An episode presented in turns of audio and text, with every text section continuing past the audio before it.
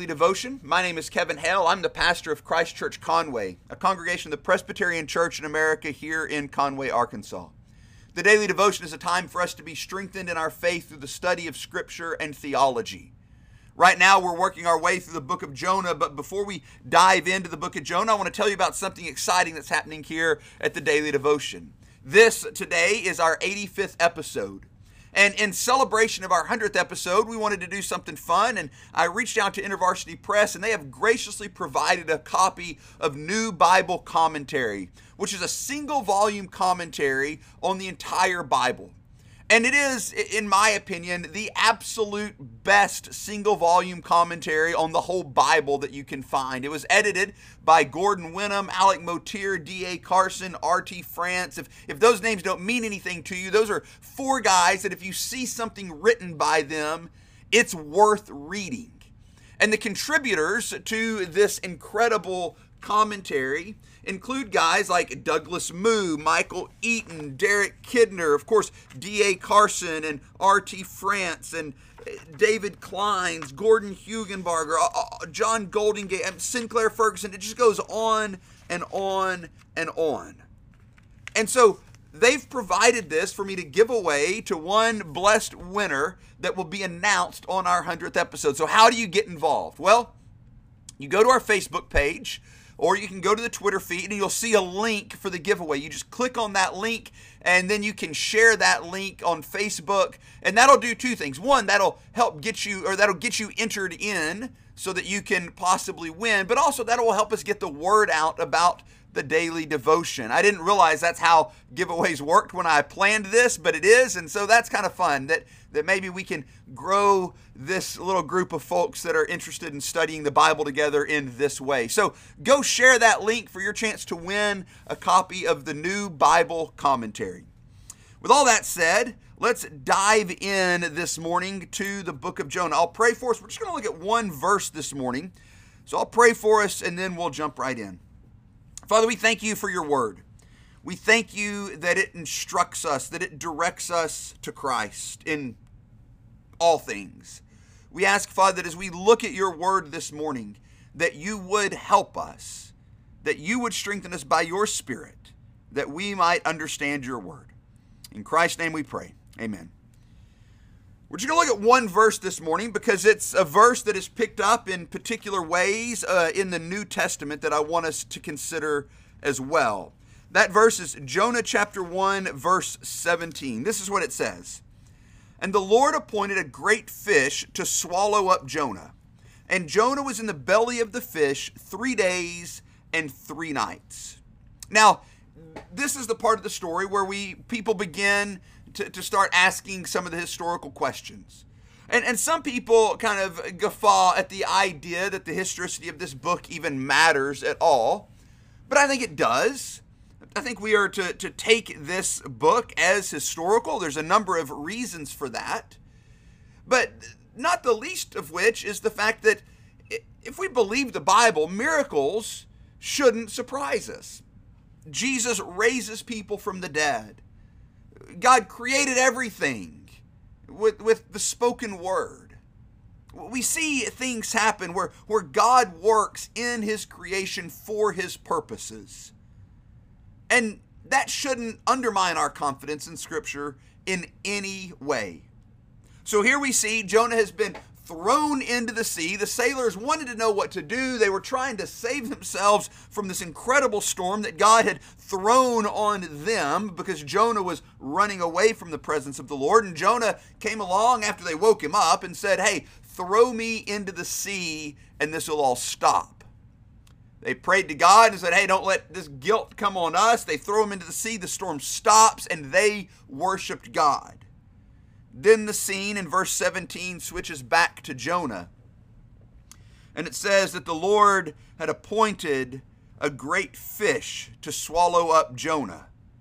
And Jonah was in the belly of the fish three days and three nights. Now, you're familiar with the story of Jonah. You know he survives and is spit back out on the land we don't know what kind of fish this is and, and and there's all kinds of things that people do to try to undermine this story one of the things is they they start calculating say okay what kind of fish could do this what kind of fish could swallow a man without immediately killing him, you know, so a shark that's going to crunch you is out. So they'll look at some big whale or something like that, and then they'll start trying to calculate, well, how much oxygen would be in its gut, and uh, would there be enough there for Jonah to breathe? And they start doing all the, and that's missing the point.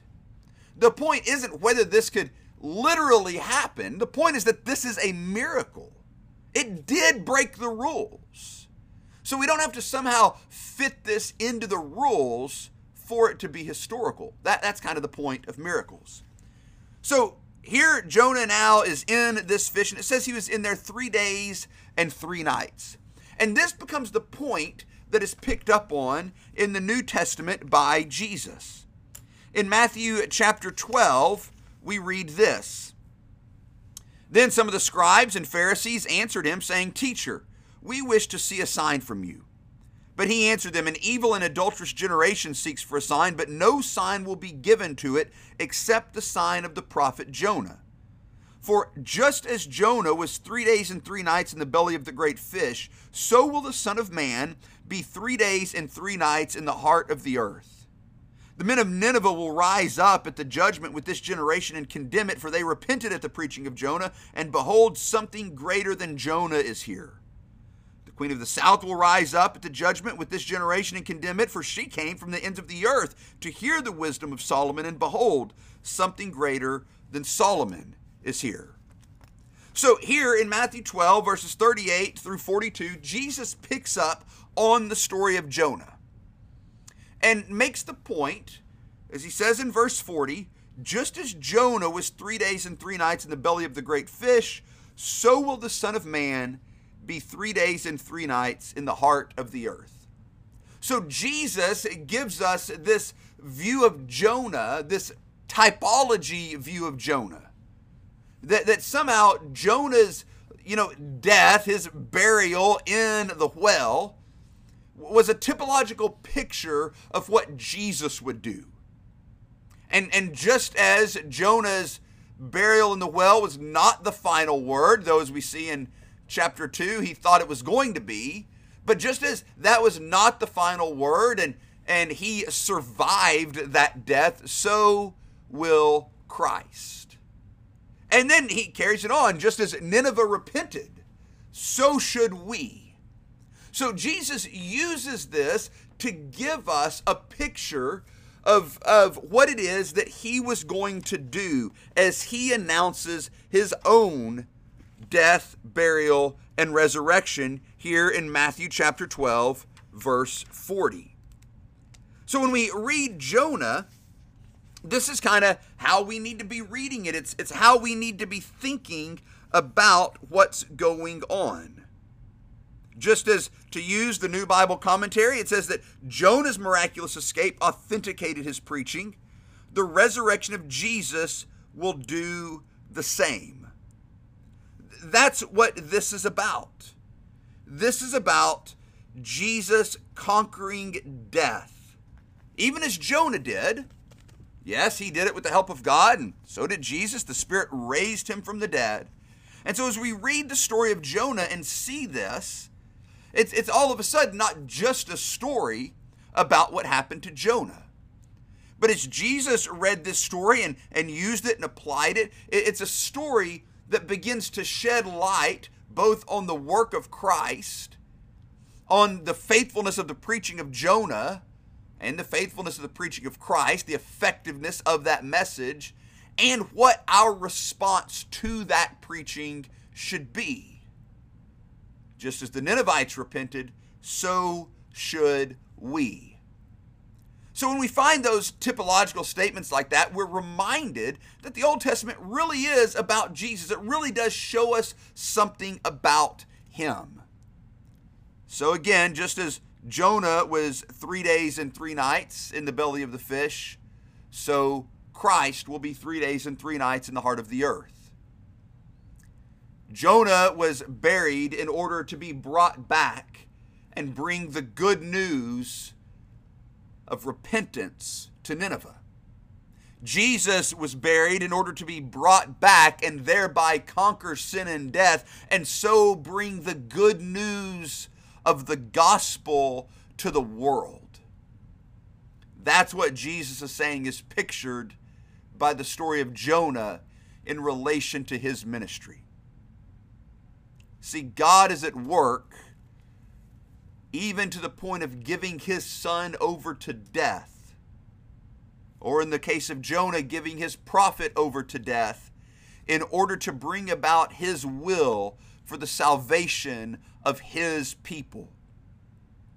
That's one of the things we see in the book of Jonah. God desired the Ninevites. And so he would do whatever it took to get this message of repentance to them.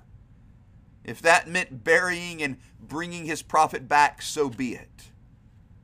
And so in the Gospels, we see that God desires his people from every tribe and tongue and people and nation and will do whatever it takes to have them as his people, even if that means giving his only son to die that we might have life.